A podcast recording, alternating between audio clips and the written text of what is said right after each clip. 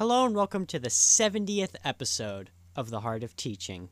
I'm Nathan Rivers, and today's episode is entitled Dumb Stuff. If you know anybody in the community that's making a difference, send us a DM on Instagram. We'll shout them out in an upcoming episode and explain their impact on the community. This week, we'd like to recognize Lisa Sangera for the support she has shown for so many young people in our community over the course of the past decades. Social Services is blessed to have such an amazing advocate working for all those who have challenges and are marginalized. Thank you for all that you do. If you haven't done so already, be sure to follow us on Instagram. The link to do so is available in the episode description. The Heart of Teaching proudly supports Moms Stop the Harm. Now, sit back, relax, and enjoy.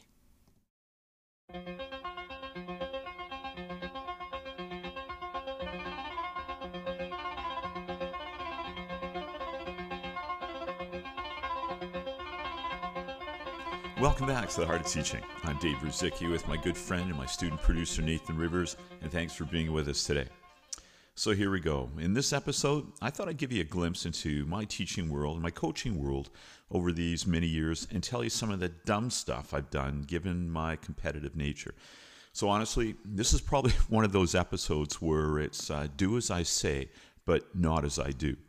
Now, notice how I use the word some when I was uh, describing some of the dumb stuff or mentioning some of the dumb stuff, because I can tell you, this episode can't even begin to cover some of the things that I've uh, done in close to 40 years where I'm sort of scratching my head and, and thinking, what the heck was I doing? So, just to clarify, if you're a teacher or a coach and this little voice in your head says this may not end well for you, please, please listen to it because honestly, it's probably giving you some great advice, which in retrospect is something I should have listened to so many times. All right, so let's get started. Dumb moment number one. When you enter a school eating contest, that's kind of fun, you don't have to win. Now, remember, it's okay to come last.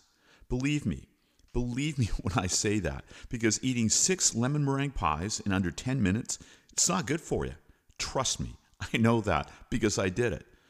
But hey, I won. Or did I really? I'll tell you, my, my digestive tract would, uh, would beg to differ. But you know what? There's more. Six months later, someone challenged me for my crown, my eating crown. So again, I was up for the challenge. And this time, it wasn't good. I devoured three Big Macs, two quarter pounders with cheese, two cheeseburgers, two extra fries, one cherry pie, and a chocolate shake once again, just under 10 minutes, in front of 1,500 screaming kids. And once again, I won. Although this time, I wish I hadn't, and I, you probably get my drift. So, dumb thing number three don't accept a challenge to jello wrestle a colleague in front of the school to help promote the wrestling program. First of all, that red dye in that gelatin that's filled in this waiting pool where you're about to uh, wrestle, it stains your body and it takes weeks to wear off.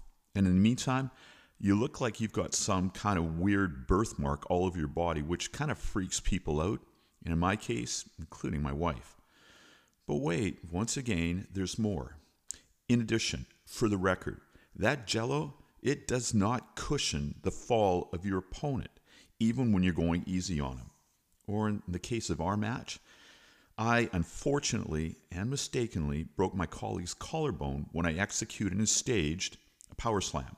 Now the kids went crazy, but I'll tell you something, my good friend didn't didn't really enjoy that moment. Although, you know what, the ambulance was called and it did end some realism, did add some realism to that specific event. And my buddy did say he needed to have a break. I just don't believe he was referring to his collarbone. So, dumb thing number four when you're the pitcher during a softball class, PE class, stand more than seven feet away from the batter. Because if someone tells you to do that, take their advice. And here's a question for you Why do they call it softball? That frickin' ball, it's like a rock. Trust me, I know, especially when the batter hit a line drive off my face. But, you know, I don't even remember getting hit, honestly all I all I remember is, is waking up in an ambulance and 22 stitches later and an appointment with a plastic surgeon, and actually, I was as good as new. Well, maybe, but not quite.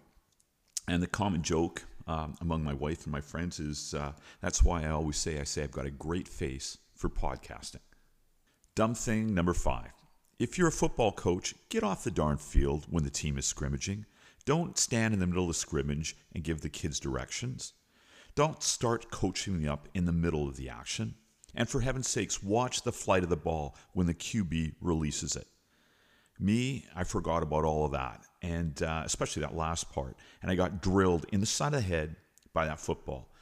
The kids said it looked like a sniper had taken me out when I went down face first, and luckily in the mud. And, you know, since this is an educational podcast, can you spell the word concussion? I actually woke up and uh, my 70 year old assistant coach was about to administer mouth to mouth resuscitation on me. And uh, I yelled at him and I said, What the hell are you doing? His reply, he goes, I thought you were dead.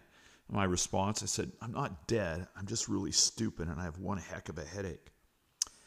Dumb thing number six. When you're 60 years old, make sure you remember that point and how old you are. Don't let your ego start passing checks that your body can't cash, or in my case, and more appropriately, my Achilles tendon. You see, when I was uh, coaching football one practice, one of my players challenged me to a race, 40 yards. Kind of smiled at him and I said, Let's do this. He was 16. Now, he obviously won, but you know what? Not by much. And all of a sudden, I had credibility when I was talking about the importance of speed. And the kids all wanted to race me. So, seven kids later, I was racing all these kids. I was having fun, and the players were all cheering. I even managed to, to win a couple of races. Oh, did I tell you the part where I neglected to stretch and actually try to win each race and run as fast as I could? So you know this is not going to end well, right? So this is uh, this is not a really great story. So after I finished racing that last kid, I then decided to start covering the receivers. So I used to play defensive back in college, and now what I was going to do is allow them the opportunity to run patterns, and I would defend against them. First kid came up, looked good, pushed off, ready to run with them, and I blew out my Achilles. I spent four months in a cast and had to learn how to walk and how to run again. But hey, you know what? It was great fun while it lasted. And you know what? I, I got to have a great upper body workout each day on my crutches in the classroom and on that football field. So there you go. Some foolish things that I've done. Now I'm 63, and you would have thought I would have learned by now. But no, and I really wonder if I ever will. Let me give you an example this past season. The week of the championship game, I was reinforcing this tackling concept about going really low, and, and I didn't think that some of the kids were quite getting it. So, what did I do? But uh, I uh, told all the kids to gather around, and some of my younger assistant coaches were there. And I told one of my assistant coaches to hold the bag. And I took a 15 yard run at this bag. Now, my coach quietly reminded me, he goes, Dave, he goes, You're 60 years old. Do you really want to do this? So now I've got all the boys and I've got my coaching staff all watching me. And I start running at this bag. And the kids, of course, they're all screaming and they're cheering. Now, remember that little voice in your head that I talked about earlier? Well, that little voice starts yapping off to me in mid stride, and it's warning me this is the way you blew out your Achilles, and stop it right now. Too late. I'm not listening. The cheering of the players, it's drowning out that intelligent voice in my head. Now I collide with that bag with an epic tackle. I jump to my feet and I shout out, That's how you frickin' tackle the bag. Well, the kids go wild.